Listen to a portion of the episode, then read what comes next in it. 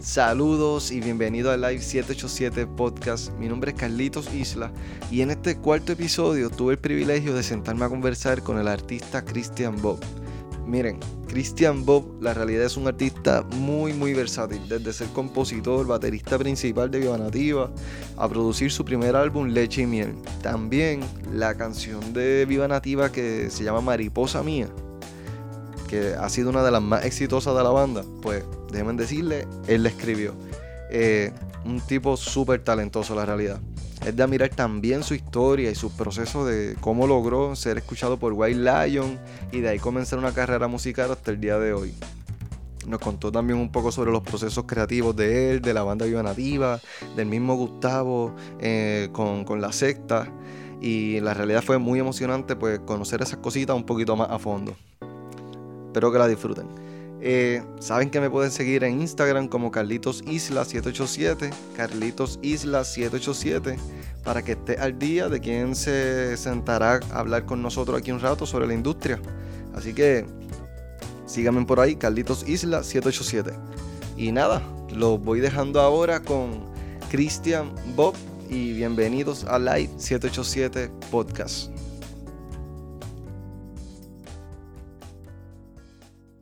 Sí, la Ajá. música es, es- es ese flow, es como... lo que, lo que estás haciendo es muy necesario y no mucha gente ahora mismo se está atreviendo a hacer este tipo de proyectos porque no solamente ir a una tarima o ir a un pop y tocarla, sino como que, brother, tú decidiste hacer un álbum. Sí, Ni siquiera hiciste un single, es un álbum. hiciste un álbum. ¿Con cuántas canciones que tienes? 10. Tiene 10 canciones, no, Diez- 11, perdón. tiene 11. 11 canciones, sí. Y hay una que no está ahí, que Eh, es bastante querida, que es señor, señorita Surferita. Señorita Selferita, que fue la primera que saqué antes de sacar el álbum. Exacto. Ok. Mira para allá. Eso fue, pasó mucho tiempo. No, yo grabé Señorita Selferita como al principio del 2018 y ya el- un año después saqué mi álbum. Ok. Para mantener, tú sabes. Sí, sí, cosa- el ritmo ahí. El ritmo ahí la consistencia. Exacto. Pero como te seguía diciendo, hiciste un álbum bien hecho de calidad, que Gracias. te felicito por eso también. Gracias. Este, Hecho en Arecibo, Puerto Rico. coño, eh, mano, yes. pero yo soy de ahí Muy también. bien. Buena, ¿tú eres de allá? No, pero el estudio de donde yo grabo, Ajá. este Highway Studios, es en Arecibo, Puerto Rico. Este, el, el ingeniero Alexis Pérez, que es tremendo, ¿verdad? Tremendo ingeniero, es hasta es compositor también. Y él- la calidad es la mejor que vas a conseguir para mí es en ese estudio en Arecibo. Pues mira, eso es bueno saberlo. Yo tantos años viviendo allí Y no lo sabía. y buscando estudios por acá por San Juan cuando yo estaba haciendo las Ah, cosas yo- mías. Era al revés. Ajá. Yo de, de- de San Juan viajaba a Arecibo casi todos los días a hacer el, el álbum. Mira para allá, brother. Pues eso es bueno saberlo. Sí, mano. Entonces, pero hemos visto que todo es un ciclo en la música. Muchas veces lo, lo, lo, lo, de antes vuelve a incorporarse con lo Sí, moderno, como claro. todo. So, yo tengo la esperanza, y me imagino que tú también, de que esta música que tú estás haciendo, papi, pueda acaparar también la radio y pueda tener un movimiento bastante, una ola fuerte, ¿me entiendes? Claro, no, mira, yo, o sea, hace, hace tres, cuatro años nadie se imaginaba que la música que iba a dominar era el trap.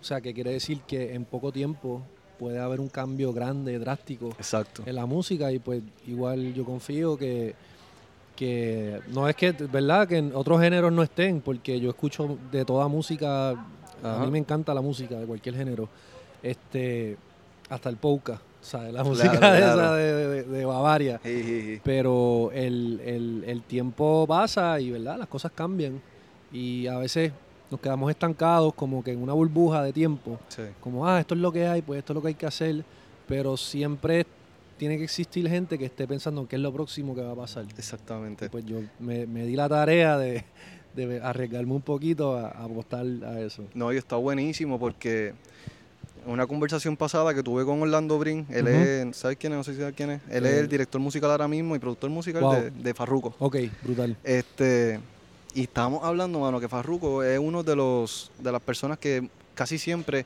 marca tendencias Sí. en ambas partes, en Sí. lo que es la moda y en lo que es eh, musicalmente hablando. Por Claro. ejemplo, él empezó a meterle un poco más de reggae, le trajo es- este Sí, reggae escuché el de Jamaica, ¿me entiendes? Está súper brutal. De hecho, yo estaba en el concierto ese que él cantó en Miami, en, en el Calla Fest. Ajá. Y, y es eso mismo, o sea, es un artista que, que es, esa es, la, esa es la definición para mí de un artista. Exacto. Que están las tendencias y están las cosas que todo el mundo está haciendo y es la persona que aunque esté cómodo en ese, en ese lugar, dice, espérate, mi alma o mi mente me, me está pidiendo un disco de reggae. Y me imagino que todos los, Exacto. todos los alrededor del dieron, chico, pero tú sabes, estás bien pegado en esto. No, es que eso es lo que yo siento hacer. Y lo hizo y Y se la vivió, Y la porque vivió. estamos hablando desde lo que es la ropa, claro. la barba, Claro. hacer este tipo tan. ¿Cómo es la palabra? Sí, él hizo, él hizo lo que él, lo que él sintió. Lo que él Y sintió. eso es un verdadero, para mí, un verdadero artista. Y- Definitivo. y igual lo, me acuerdo que con- conversé de esto mismo con, con los músicos míos y qué sé yo, que estábamos pendientes, ¿verdad? Dijimos eso como que, wow, alguien que se atrevió a hacer lo, lo, lo próximo que viene por ahí. Definitivo. Y ahí estás tú, con este álbum, Gracias. aquí hecho en Puerto Rico. Yes. Eh, brother, ¿qué te pareció toda esa travesía mientras, mientras hacías ese álbum? Wow. Cuando empezaste a hacerlo, cuando ya ibas por la 1, por la 2, por la Sí, 3. Así mismo fue.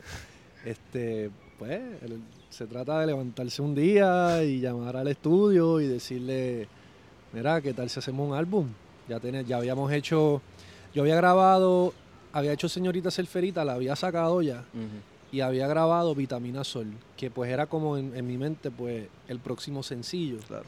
Pero dije, ¿y si yo hago Vitamina Sol parte de un álbum que refleje como que el mismo sentimiento? Y como artista nuevo, pues yo entendí que era importante que, que la gente estuviese un ratito más largo conmigo versus una canción conmigo. So, si tú te sientas a escuchar a Christian Bob en Spotify, pues en vez de escuchar una o dos canciones, estés ahí media hora, exacto. 45 minutos, viviéndote ese mundo. Y como es diferente también a lo que está pasando, Sí. que puedas entender de dónde viene todo eso. Está muy bien. Yo, yo creo que me, me- me parece muy bien. Este, mano, y, y- y dentro de todo, yo lo he escuchado y lo he escuchado Gracias. muchas veces. Gracias, gracias. Y no, y te lo digo porque, Gracias mil. papi, la tiene, la tiene, la, Gracias. ¿sabes? Todo. Entonces, para conocer un poquito de tu historia, ujú. háblame un poquito de tu niñez, cómo, cómo fue que te fuiste envolviendo con la música. Pues eh, mi papá es músico y mi mamá es bailarina y ella también le encanta el teatro y actuar. Y pues desde chiquito como que siempre fomentaban cualquier expresión creativa. Yo hasta, yo, yo bailé ballet por un tiempo de chamaquito. ¿Bailaste ballet? Sí, sí, yo bailé ballet, estuvo súper cool. Están las zapatillas en casa por ahí todavía. O sea, es que cualquier cosa que fuera artística, y como yo en los deportes era bien malo, pues campamentos de música, hasta un campamento de artes gráficas tuve una vez.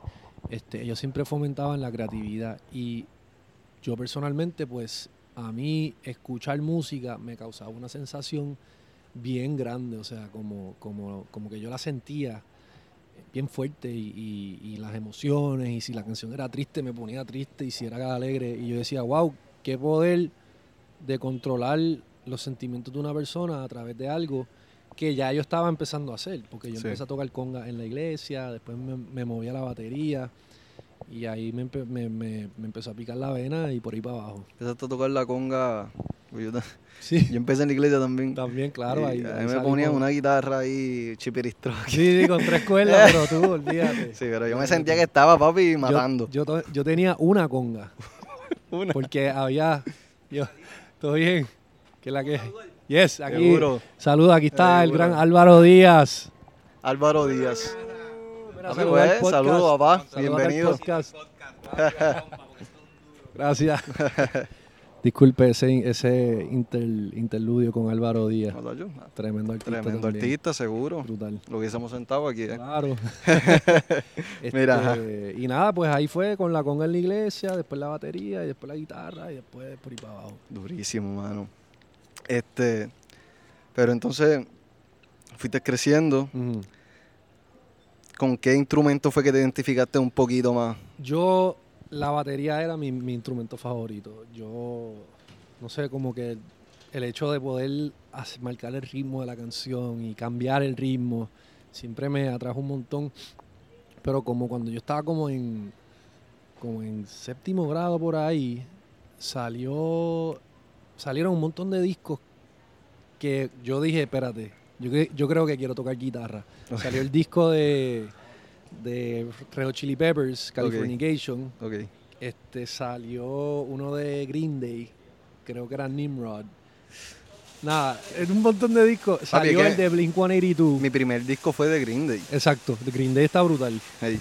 Y cuando yo escuché esos discos, que la, el- lo que se basaba era en guitarra, y era ¿sabes? bastante sencilla, ¿no? No es como que es súper difícil. Obviamente, pues, tiene Eso era su... punk, punk rock ahí. era eso punk, era... ¿sabes? Que son tres Sí, sí, acordes sí. a veces. Y me di cuenta que yo podía tocar esas canciones. Y, y por ahí seguí entonces con la guitarra. Durísimo. O sea que. Pero, mi hermano, déjame decirte. Te he visto to- cuando tocabas con Viva Nativa. Yes. Caballo, ¿cuánto tiempo tú le estuviste metiendo la batería La para tocar de esa manera? Porque yo te voy a decir algo. si hay una banda que tiene canciones complicadas, Viva Nativa. Son complicaditas. Sí, ¿Tacho pero, que qué? pero yo, lo bueno de Viva Nativa fue que para esa misma época Ajá. yo estaba escuchando Viva Nativa también de- desde Ah. chiquito. Y tú sabes que cuando tú eres chiquito, como que las cosas se te, se te graban en el cerebro. Sí, sí.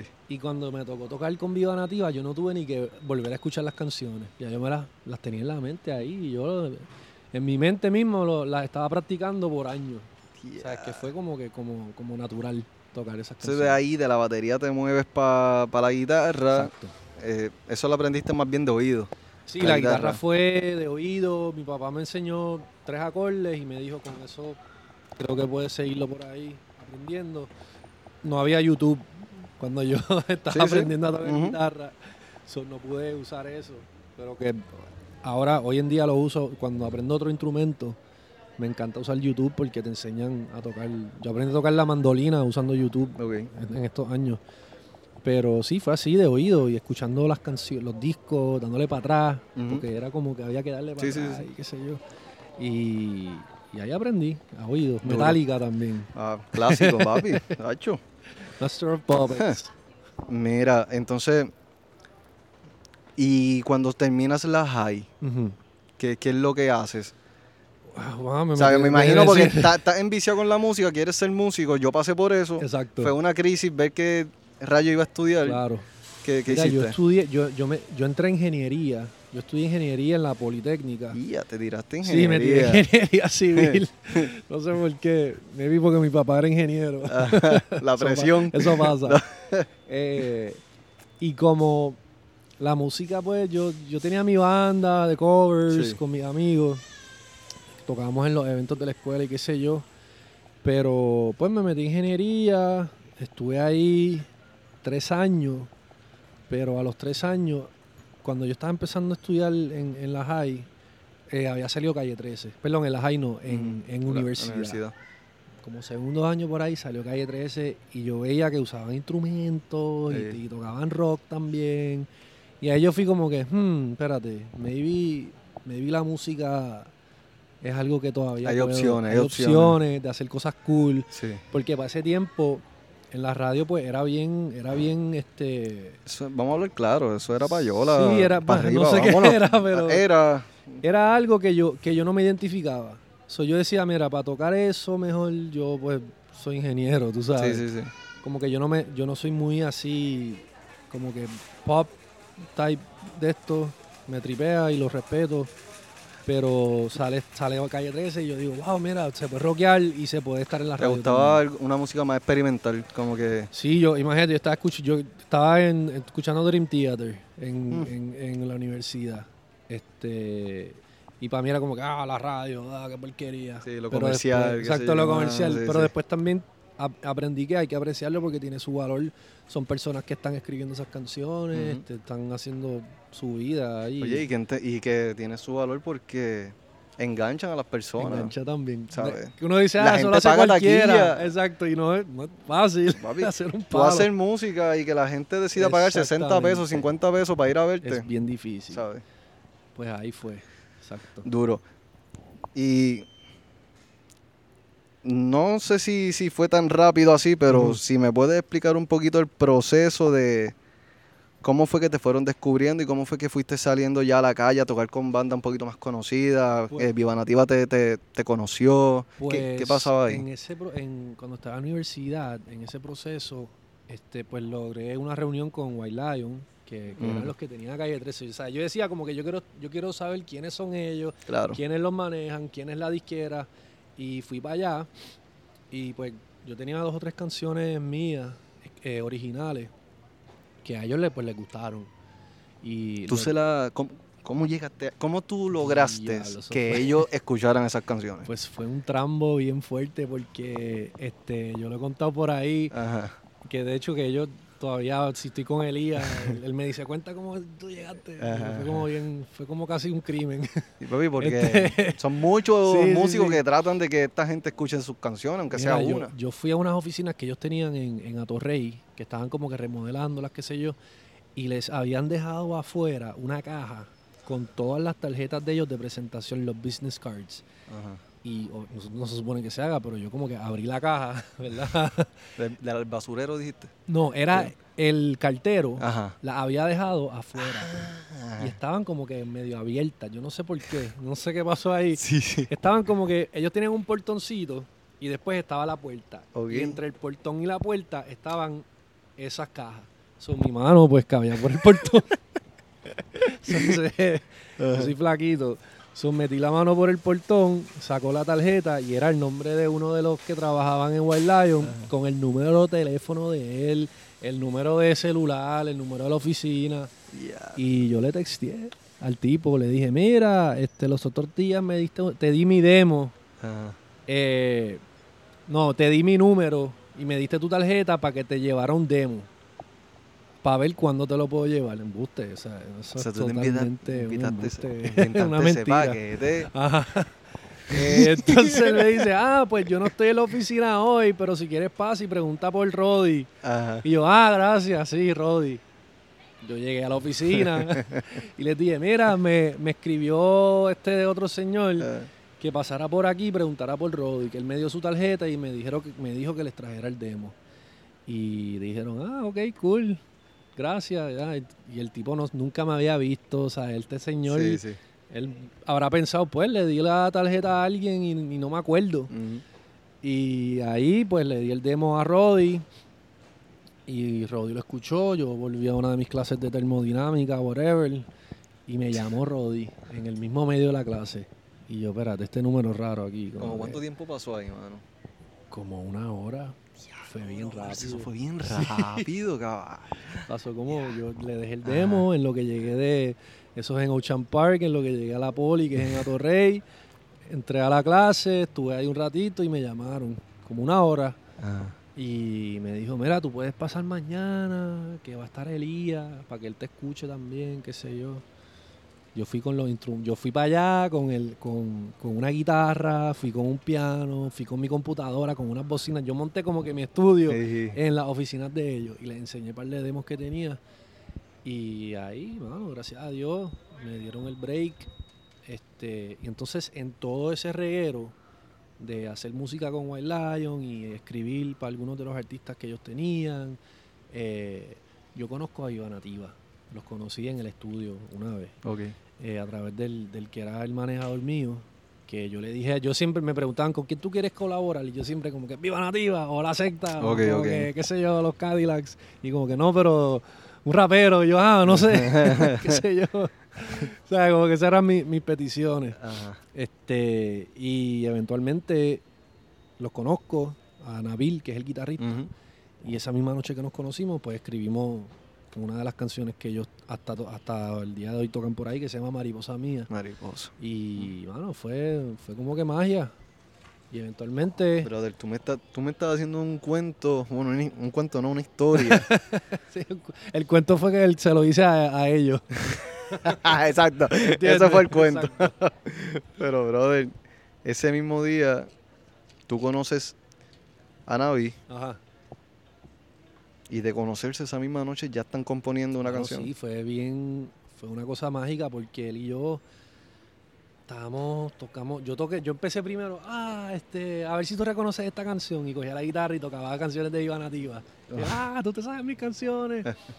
y después le dije, mira, yo tengo una canción también que me acuerda a ustedes, que yo había escrito, y como Ajá. que sonaba, yo siempre decía hasta medio Iván Nativa. Sí. Se la canté, y yo tenía como un cantito, y él dijo como que me encanta. La tienes com- la, la- la terminaste ya y yo como que no y él me dijo ah pues y qué tal si le pones Vamos, esto entonces la terminamos esa misma noche. Y de hecho él, él tiene grabado por ahí ese, ese demo que estamos como que tarareando la canción. Y fue ahí mano fue- fue ¿Cómo como- dormiste esa noche, papá? No, dormí bastante bien yo, yo, yo, yo, yo hubiese estado como que anda el carajo, acabo de componer una canción. sí con Viva Nativa Diablo. yo, yo, yo soy de los que me duermo en cualquier lugar so, en verdad como que Fue fácil. sí fue fácil Wow, pero fue pero después al tiempo que uno se da cuenta como que wow porque en el momento es como ah sí dale dale vamos allá vamos Sí, allá. sí, sí, sí. y después que uno dice diablo cuando la escuché en la, en la radio por ejemplo esa canción sonó en la radio y yo la escuchaba y decía diablo la escribimos ahí como que Sí, en una sí. noche Brother, y esa canción fue un palo, gracias a Dios ¿sabes?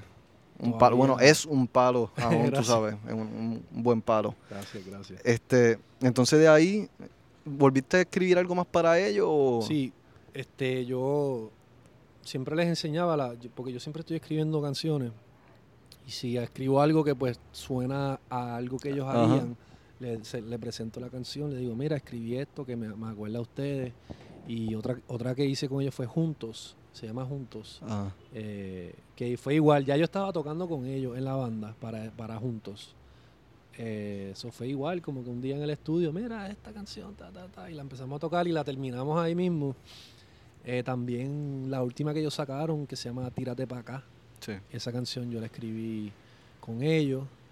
Este, nada, ellos, ellos les encanta inventar, ellos son, tú sabes cómo son ellos. Sí, ¿y cómo, y cómo, más o menos, ¿verdad? Tu experiencia en ese proceso creativo con ellos, eh, ¿cómo es esa vibra? Porque ahora mismo, yo que siempre también he sido un Ajá. músico, pues, con, con ese sueño, este, ¿sabes? Yo siempre me hubiese encantado ver cómo eran esos ensayos de esta gente. Esos momentos. Eh, escuchar las voces de ellos, por ejemplo, la de Javi, la de, si nos referimos a la secta, La secta, la, sí. la voz de Gustavo, De ¿me entiendes? Es una voz que yo siempre he dicho, Dios mío, es que es que tú una voz única, Es ¿sabes? Yo quiero estar ahí cuando Es ellos están componiendo y Sí. como ese feeling, mano, porque de verdad que son bandas que a veces a mí me da hasta un poco de lástima. El hecho de que no hayan sido más internacionales. Ok. Porque yo creo que tienen toda la capacidad para Claro, ser claro internacionales. sí, ¿no? Y, eh, ellos y un montón de otras bandas que, que no han sido ni nacionales, o sea, que se quedan, ¿verdad? Tocando en, en sus espacios. Este, pero son, son voces únicas, son composiciones que yo siento que en Puerto Rico hay algo que la gente escribe bien como del alma, Demasiado, tú sabes, sí, como que no, no inventan mucho. Puede ser una canción comercial, pero como quiera tú sabes que esa canción vino de un, de un sufrimiento, Sí. de una experiencia.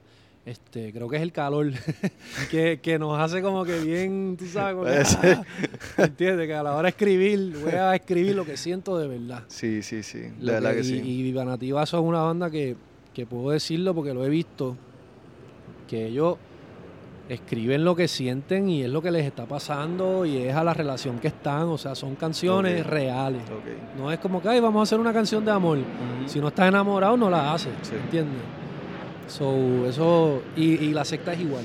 La secta, yo he escrito con Gustavo, cosas que pues como que nunca han salido ni nada, pero he estado con él en ese momento y él es, él es casi como que tú lo ves a él mirando a un lugar que yo no veo, como que mirando así, él mira y hace como un sonido, ah, ah, espérate, y escribe algo y yo como que espérate, ¿para dónde él Increíble, mira? mano. Y es como que él, él ve, Sí, sí, sí. creo que la letra o la melodía, Sí. que son gente bien, son bien talentosos y son, son especiales, son, Son, personas son bien especiales. Y estamos hablando de, de bandas como la de ellos. También podemos mencionar bandas. eh, Circo, por ejemplo, Fofé. Fofé es un gran compositor, también. hermano. Y un un gran genio. Es un cantante. genio. ¿Sabes? Un gran cantante. Willy, de cultura. Willy, es un genio. O sea, son personas Son que... personas que, mano, yo Eh, me imagino que tú has tenido una experiencia increíble y de crecimiento con ellos, ¿verdad? Correcto. Porque me imagino que entonces cuando ellos te llaman para que seas baterista, papi, tuviste muchas experiencias. Eh, Yo corrí toda la isla de Puerto Rico, este, ¿verdad? En, en- en- en todo, en guaguas, en carros, en este, hasta avión, para ir a Culebra. La vida del rock and rollero, papi. Sí. Sí, sí, sí. Entonces, sí, pero también la vida rock and rollero que tienes que levantarte el otro día temprano. Es un trabajo. Es un trabajo. trabajo, sí, Eso sí. es un trabajo. Es un trabajo. Y, y pude ver que eso mismo que tú acabas de decir, que es un trabajo. Al principio como que uno lo coge como que, ah, estamos El aquí en el tour y de momento al otro día que el avión sale a las 4 de la mañana y entonces tienes que levantarte a las 1 de la mañana, Sí. pues ahí es que se separan, ¿verdad? Los, los niños de los hombres. Porque es, es difícil y, y quiere, hay que quererlo. Y muchas de estas personas que hemos mencionado tienen otros trabajos. Sea, muchos de ellos trabajan este, en otras bandas tocando y trabajan en el, este, en el gobierno y Sí, sí, trabajan sí. en el- eh, Javier trabaja en landscaping, o sea, él está todo el día a veces bajo el sol trabajando un jardín para después ir a la noche a, al- al- a la plaza pública de Aguada a sí. rockear ahí a mil personas. Y yo lo vi, ¿sabes? Son inspiración para mí. Que si tú lo quieres y trabajas y te tomas dos o tres cafés en el camino, lo puedes hacer. Se puede hacer, se puede hacer, de verdad que sí. Y wow, eso que tú me cuentas, mano, en verdad que es para reflexionar, brother, Yes, porque yes. muchas personas se creen que, ah, estoy en una banda, tenemos un par de ISO, tengo mi vida hecha, No. caballo, y hay que hacer otras cositas más por al lado. Hay que hacer un poquito de todo. Sí, Hasta sí. Uber yo he hecho. ¿De verdad? Sí, sí. Yo, yo pensé en hacerlo en un momento dado, pero Sí, tenía sí. una, una Ford Explorer. Y dije, muchachos, lo que voy a gastar en gasolina. Obligado, ¿no? Tienes un gasto. Sí, mano, olvídate de eso. Tienes un gasto. Mira, este, entonces estás con ellos. Mano, me gustó algo que vi en tu Instagram, haciéndote un research. Yes, super cool. Este, brother, fuiste a tocar a un venue que a mí me gusta mucho. Nunca he ido, pero siempre lo he seguido, que es Sub Ah, en Nueva York. en Nueva York. Sí, eso fue. Mano, há- háblame, Tito, por favor. ¿Qué, qué, qué tal tu experiencia ahí? Fue brutal y lo, yo me acuerdo que la, yo conseguí un Airbnb Ajá. al lado de- del sitio para poder Ok. caminar para allá y llegar ahí y ver, ver la pared que tienen ellos abajo, en el- como en el, en el backstage. No es un backstage, es un basement, Ok. porque es debajo de la tarima. ok. Este, y hayan tocado un montón de artistas. O sea, no voy ni a empezar a mencionarlos porque sí. son de los mejores de los mejores. Este, hasta salseros, tú sabes, grupos de reggae. Y El trato, el productor que hizo eso. ¿cómo, cómo, ¿cómo fue más o menos? O sea, tu preparación ahí, los soundcheck. Mira, ¿Qué tal? en, en Nueva York específicamente son bien, bien, vamos a decir profesionales, pero hasta cierto punto bien chabones Con las horas y las cosas y el soundcheck dura. Si te dijeron que tienes que estar a las 2 y 22, no llegues ni a las y 21 ni a las y 23. Son bien exigentes. Y fue, fue bien chévere poder hacer el soundcheck ahí con el sonidista. Y era como que no, como que no se va a vacilar. Claro. Uno va, como un ahorita, trabajo. a trabajar. Vamos a trabajar. Y el, igual que uno está trabajando, los de la barra están trabajando, el del sonido está trabajando, o sea, estamos ahí por hora, ¿no? Casi. Y fue bien lindo ver, yo siempre digo que es bien lindo ver todas las otras, las otras personas que requiere para crear ese, ese momento del espectáculo, para que la persona se pierda en una canción o en un show. Hay tantas personas detrás corriendo para que tú te creas ese, ¿verdad? Esa, esa ilusión. Y, y yo siempre digo, mano, esas son la gente que, que en verdad importan en la música. Nosotros hacemos el ridículo ahí al frente, tú sabes. y el Ustedes hacen el show, pero están los que provocan que el sonido se escuche como se debe se escuchar escuche, en, en tantos puntos del venue. Pues ese fue un buen venue, fíjate. Sí, Súper ¿como ¿cuánta venue. gente cabe ahí? O sea, hecho cabe un montón. Yo no sé el número, pero sé que cuando nosotros tocamos se llenó de puertorriqueños Chacho, me imagino. Chacho, sí. y dos o tres gringos que estaban brincando también. Mano, pues de verdad que quería preguntarte sobre eso Gracias. porque no son muchos boricuas que yo he visto que van a tocar ahí. Eh, Este- Sí, esa semana creo que tocó PJ y Sinzuela. Tocó PJ. Tocó ahí. Y este el año anterior Pirulo, si no me equivoco, tocó. Porque eso es un evento que se hace anual, Ok, ok. que es el Latin Alternative Music Conference. Ok. Entonces tú tienes muchos artistas latinos alternativos tocando en varios venues en Nueva. York. Y fuimos parte de eso como Viva Nativa. Coño, nice. Eso está bueno. Entonces, fíjate, aquí tenía una pregunta que era, decidiste hacer el álbum, ¿por qué? Pero ya tú me la contestaste ahorita. Ah, sí. Sí. Mira, si puede, de verdad, y te acuerdas, Claro. creo que a las personas les va a interesar. Este, alguna anécdota, mano, con, con, pues, con los más que, que tú has estado corriendo la isla con Viva Nativa. ¿Alguna anécdota, mano? No sé. Eh, déjame pensar. este, Puede ser buena. sí, sí, sí, déjame pensar. Es que- mala. Es que, hay, hay tantas. Pero, mira, yo, yo me mareo en los carros. So, tú sabes que cuando vamos ocho personas en un carro para... ¿Dónde fue que fuimos? Que yo casi tenía que te vomito. El, las fiestas patronales de... No fue en Jayuya. Fue cerca.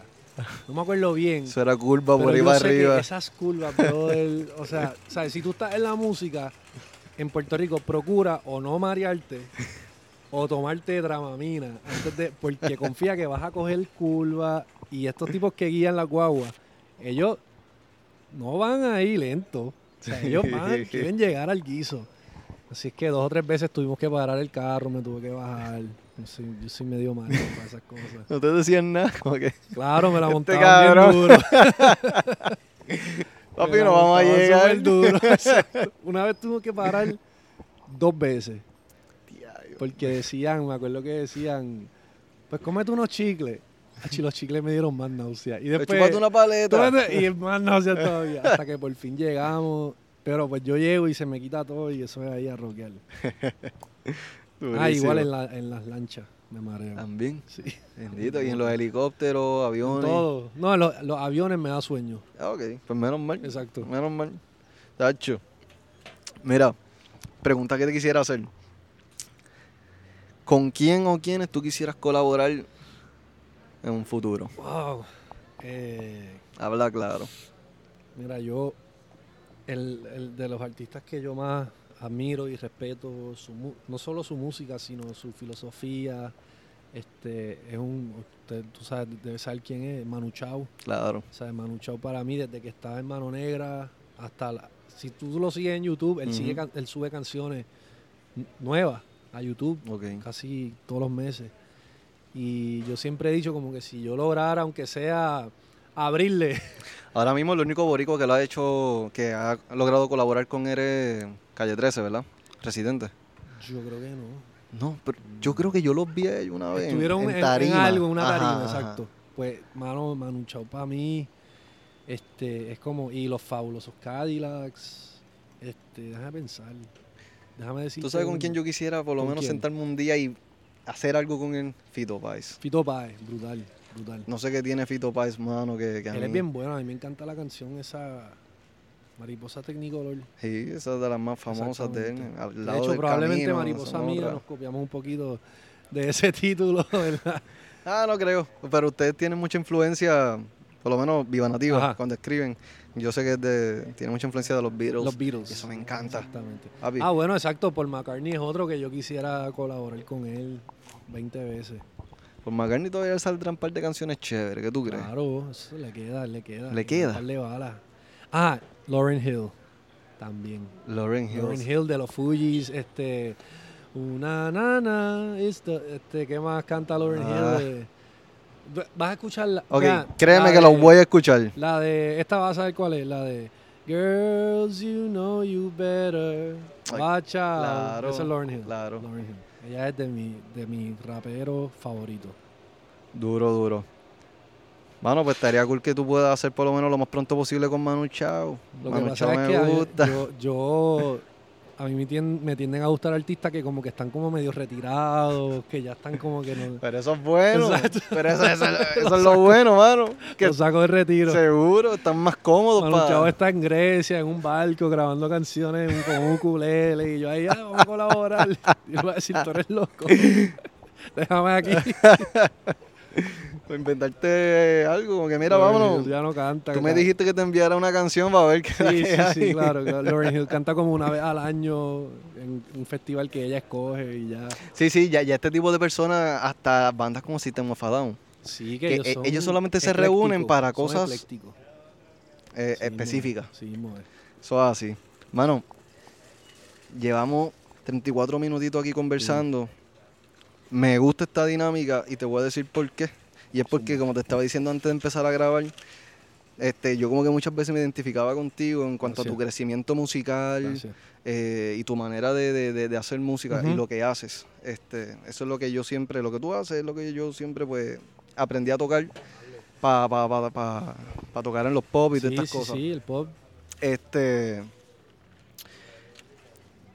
Estudiándote un poco también eh, en tus redes sociales, vi que también pisaste eh, Warner. En Warner, ¿cómo, ¿cómo fue esa dinámica allí? ¿Qué, qué pasó allí? Eh, mira, Warner, Warner es lo que le llaman el, el- mi compañía de publishing. O sea, que son una compañía que, este, en verdad, en verdad, yo no entiendo muy bien lo que hace. Pero son tu compañía de publishing. Pero ellos son mi compañía de publishing. Y el publishing, pues, es básicamente si tus canciones suenan en la radio, suenan en, un anuncio o algo, pues ellos como que se encargan de que tú recibas lo que te toca de eso. Son como los administradores y ellos reciben un- una parte también por ese trabajo. Eh, y también ayudan mucho a, a- si tú escribes una canción, pues se la recomiendan a otros artistas, como que se la venden.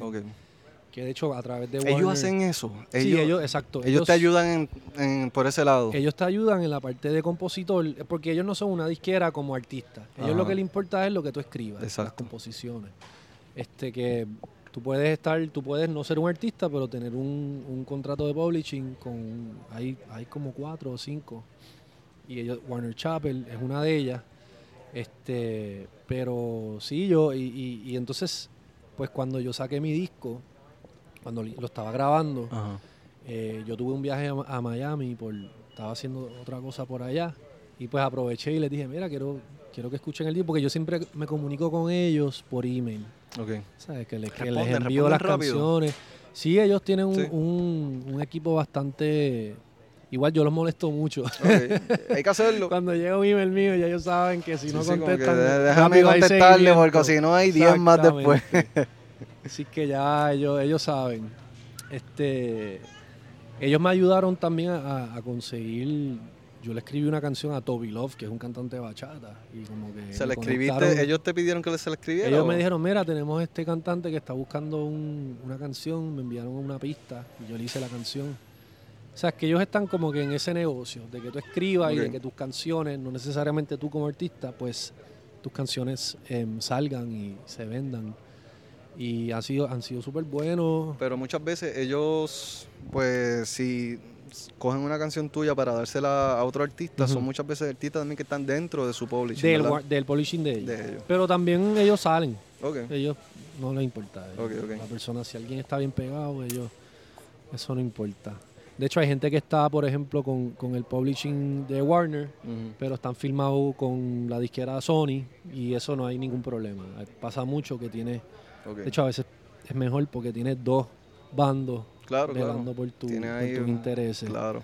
Y son dos bandos poderosos. Sí, son, Sí, sí. Son, son buenos. sí, sí. sí. Ellos están, están siempre bien, bien, bien pendientes a sus artistas y, y a sus canciones. De hecho, a veces como que quiero hacer algo y me dicen, chico, no hagas eso. Y ya, ok. ¿Por qué? ¿Qué, guau, ¿qué pasa ahí? Bueno, lo que pasa es que acuérdate que, que yo, el artista a veces es como que, no es que nos desesperamos, pero creemos que, que, que debemos hacer cualquier cosa, como que, ah, vamos a poner mi canción en este anuncio y no me va a pagar nada, pero es exposición. Y muchas veces el publishing te dice, no, papá, tu trabajo cuesta y tú tienes que cobrar por eso. Sí. Y si no te quieren pagar, pues no lo vas a hacer. Y he tenido como un, tuve como un caso que mi canción iba, yo la iba a cantar a alguien o qué sé yo, iba a ser como que un arreglo raro. Ok. Y ellos me dijeron que no, que no iban a, a- a dejarme hacer eso. Y ahora, y en verdad, qué bueno, porque su trabajo es que las personas que, que usan las canciones de sus artistas paguen lo que cuesta Claro, el, el- la música. claro. O sea, es que son como un, son un aliado realmente. No, y eso está espectacular, hermano, Y porque... a veces uno mismo quiere como que, no, no, déjame quieto. Sí, porque uno como, bueno, tú como artista, ¿verdad? Y yo que también fui Sí, músico en mi momento, yo, oye, a veces yo no pensaba ni en el dinero. Yo lo que quería era tocar Tocar. y ya. Y entonces a veces, pues, eso te puede salir un poco mal. Porque yo soy igual, yo quiero tocar, vamos a tocar, olvídate, Ey. que la pongan, olvídate. Y es bueno tener a veces gente que dice, mira, tu trabajo tiene un valor. Tú Ujú. esa canción no la hiciste de, de gratis, tú tuviste que comprar el equipo, tuviste que... Todo. Tiene gente corriendo acá detrás, velando porque se, se cobre cada vez que, que, suene y regañándote. Ah, eso es parte de... Muy bien. Eso es parte de... Este, brother, y un poquito de tus procesos creativos. en cuanto a componer canciones, este, ¿eres de los que tiene libretas llenas de canciones o tienes, por ejemplo, a mí me impresiona algo que yo escuché de Alejandro Sanz, Ok. gran cantautor, este, que él dijo, ¿Quién es ese? No, usted. él dijo en una entrevista que él tiene como 160 canciones, Nada más. nada más. wow. Y Diablo, cuando él dijo eso, yo dije, Son muchas. Yo, Wow. Diablo, 160 canciones en toda tu carrera musical y tú dices que tú tienes 160 Ujú. canciones, mano. Tú- Más. Es como Prince, también tenía ¿Sabes? creo que como ocho discos ahí que podía sacar. Este sí, yo tengo val- do- tengo varias libretas con líricas, este tengo un montón de este ¿cómo se llama eso? Voice notes en el claro. teléfono. Tengo un par de voice notes con ideas y muchas veces yo empiezo, yo tengo dos maneras de llegarle como que a, un, a una canción. La primera es atacando con una, con una melodía. Como que me la la la la y qué sé yo, y me la invento Ok. y veo a ver qué palabras caben ahí. Y después qué palabras riman y entonces voy construyendo. Pero la otra es que me vi, veo o escucho o se me ocurre una frase como señorita selferita. Que eso fue una palabra que se, como que dos palabras que pensé que se oían como que cool juntas, Ujú. señorita, selferita.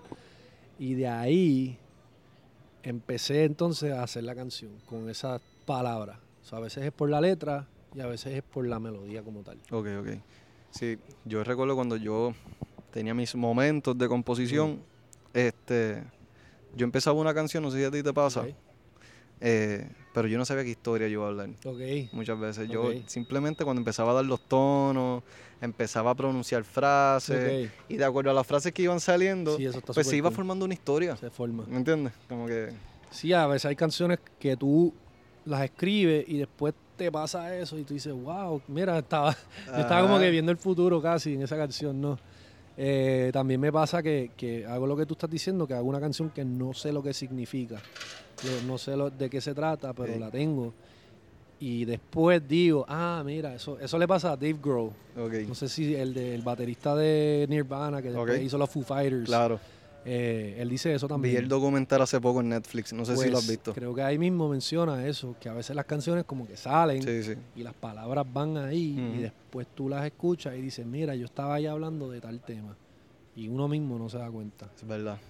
Pero Pe- uno se da cuenta muchas veces después. Después, Que uno después. empieza a escuchar la que grabó el demo o algo y uno dice, diablo, yo estaba viviendo eso en ese momento y no me, da, no me estaba dando O lo iba a vivir. cuenta. Sí, es la terapia, es la terapia. Sí, sí, sí, de verdad que sí. Bueno, pues muy interesante, ¿viste? Te lo pregunto porque, brother, hay que conocer también sus, sus formas de inspiración y, y que la gente conozca también, ¿sabes? Que te conozcan a fondo Claro. por ese lado. Claro. Este, A veces me pasa también que veo un, un documental de un tema como que y decido pues pues voy a hacer una canción con, con ese tema o, o tal vez un concepto como que no ¿has sé. escrito algo social? ¿Eres de, Sí, te yo- motiva o no? Sí, ba- bastante. O sea, yo, este, obviamente, pues, tengo, vivo en esta sociedad y, y tengo que pagar luz y agua y pues, obviamente, si siento que los que se supone que administren la sociedad lo están haciendo mal, pues, yo uso las canciones sociales como una forma de, de desahogarme de- en contra, ¿verdad? De, de las cosas que, que entiendo que no son justas. Eh, sí, porque s- si no son justas para mí, no son justas para un millón y pico de personas Claro, más. claro. Porque, te- ¿verdad? Todos Claro. estamos en este bote. Y los que guían el bote, no sé, como que a veces es la dirección que van. ¿Tú sabes qué canción a mí me parece que, que para mí cae en lo social? Ujú. Simples y. Ok, ok. Eh, Wow. Esa canción yo pienso que cae en lo social porque ayuda al boricua a, a sentirse orgulloso Sí, nuevamente, sí, a nuevamente. recapacitar, a como decir como que, contra, que yo soy un simple jibarito, Es que mano, sea donde vaya, caballo. Yo estoy aquí. Y, y entonces, ¿qué pasa? Esa canción logra despertar el, el sentimiento patrio de, de uno, ¿me entiendes? Claro, y, y si, si tú, si tú amas el lugar que tú vives, pues lo vas a cuidar, lo vas a proteger y tiene un efecto secundario. A veces hay, exacto como tú dices, hay muchas maneras de hacer canciones sociales. Exacto. Una, una manera que la he hecho y la hago también, este, es criticando y otra manera es dando tal vez una solución. Y, en- y las dos son súper válidas. Claro que sí. Las dos me gustan. Claro que sí, claro que Porque sí. es, es bueno criticar. Claro Yo que entiendo sí. que es bueno criticar y también es bueno dar soluciones. Simple Jibarito, yo creo que ese fue tu primer hit, Sí. así como tal, ¿verdad? Que Sí, eso llegó, le llegó a, a gente de todas las edades, de todo género, de todo tipo de, de comerciales personas. salió también, ¿verdad? Salió en unos comerciales, exactamente. Y pues, gracias a Dios, yo todavía o sea, la canto por ahí, la gente la canta conmigo. Que es como algo que yo siempre digo que esa canción es para que mis nietos la canten. Sí, ¿entiendes? definitivo. Mi gente, lo que la escuchando, por favor, saquen de su tiempo, métanse en Spotify o vayan a YouTube y pongan Simple Jibarito de Yes. Christian Bob. De verdad que se lo, se los recomiendo. Una canción muy bonita. Yo creo que es la más acústica que tú tienes en el disco, Bien ¿verdad? acústica, Bien sí. acústica que... Bien acústica. Es una guitarra y un cajón y la voz. Mira para allá. Fue suficiente. Ah, dame un brequecito, que se fue aquí un poquito el sonido. Háblame un momento. No, se apagó, mira. Ahora habla. Hello. No, está bien, que estoy escuchando ya ok, acá. ok. Sí, Ahora ya, estamos aquí, Ya, estamos aquí otra vez. Perdón. Ajá, vayan a escuchar Simple Jibarito, por favor. Por eso lo apagué para que la escucharan. Mira, este. Y para ir culminando este podcast, mano, que vuelvo y agradecido. a ti, a ti. Gracias un millón, de verdad. Creo que Christian Bob, un muchacho que está luchando por su sueño, mano, Yes. gracias a Dios has tenido respuesta del público, Ah, sí. de, de tu gente, este, incluso de la comunidad artística también has tenido un buen respaldo. También. Y, mano, Sí, eh, Pedro, Capio, Pedro Capo le dio share a mi canción y yo era como que, ¡ah! mira para allá, Pedro Capó, papá. como que wow. Sí, sí, sí. Otro artista que admiro un montón. ¿Verdad que, Fajón. oye, con Pedro Capó, yo llegué a tocar, este, él siempre me daba el breguecito de... de- es que es, es que él es una persona que piensa en los demás y Sí. es músico y Pero de- él tocaba antes de que él pegara así bien brutal con un minuto y estas canciones, él tocaba allá en Tayway Beach en Isla Tayway. Verde. Y yo iba mucho para allá y él siempre me decía, Carlos, ¿vas a tocar hoy? brutal. Y como que brutal. siempre saca, paraba de él tocar, me ponía a mí, después yo tra- seguí trayendo par de amistades y después Yes. él decía, ¿saben qué? Este, a mí me tocaba tocar aquí, me, me tocaba tocar aquí hoy, pero me llena de orgullo ver que vengan otros músicos a tocar Eh, también. brutal. Entonces, bueno, cuando Sí, uno ve él es eso, músico, él es músico. lo quiere músico, cualquiera, ¿tú me entiendes? Lo quiere cualquiera. Mucho Este, éxito para él. siempre. así, mucho éxito, Pedrito. Mira, para culminar esta conversación, mano, hiciste una canción que se llama Chico, mantén la fe. Chico, mantén la fe. Yeah. Papi, qué canción más bonita, hablando claro Gracias, y especial. gracias. Este, si quieres hablarle un poquito aquí a, a los que nos están escuchando, ¿verdad? Sobre, bueno, lo que nos aconseja a los que están en la música creciendo, eh, a los que están incluso en cualquier área de su vida que quieran lograr o metas que tengan. Pues mira, para mí este, lo que les puedo decir es eso mismo y, y yo, yo soy uno que muchas veces pierdo la fe, por eso, por eso la canción se llama Chico Mantén la Fe, porque esa canción es para mí. Esa canción yo la escribí casi como en un espejo, mirándome en un espejo, porque yo muchas veces pierdo la fe y pierdo la esperanza y me desespero y pienso que la única manera de, de uno vencer eso es, como dice la canción, poniendo un pie frente al otro. Porque aunque nada más veas el próximo paso ahí que tiene, pues es un paso y es uno para el frente. Y, y hay gente que tarda más, hay gente que tarda menos, pero hay que estar dando ese paso para el frente, ese próximo paso. Y es mejor dar un paso que estar parado quieto o dar pasos para atrás. So, ese sería mi consejo. Y va a ser difícil todo lo que tratemos, pero si no es difícil, lo haría cualquiera, ¿no? ¿Cómo termina el coro? Eh, pronto tú vas a ver que alguien te va a ayudar. Es. Esa es la que hay. pasa. Eso hace. alguien y te ayuda. Mira, Cristian, mano, te deseo mucho éxito, Gracias, brother. gracias, Espero verte en par de tarimas por ahí pronto. Vamos para allá. Antes de comenzar el podcast me dijiste unas buenas noticias ahí que no las vamos a decir aquí, pero Sí. este queremos que sepan que al, man- al uno mantener la fe y dar ese paso, este, siempre aparecen gente y aparecen llamadas que, que te cambian un poco el rumbo de tu vida. Sí, muy bien. Así que, hermano, te deseo el mayor de los éxitos. Búsquenlo en Spotify, búsquenlo también en YouTube, Ujú. tiene par de videos. Tengo video.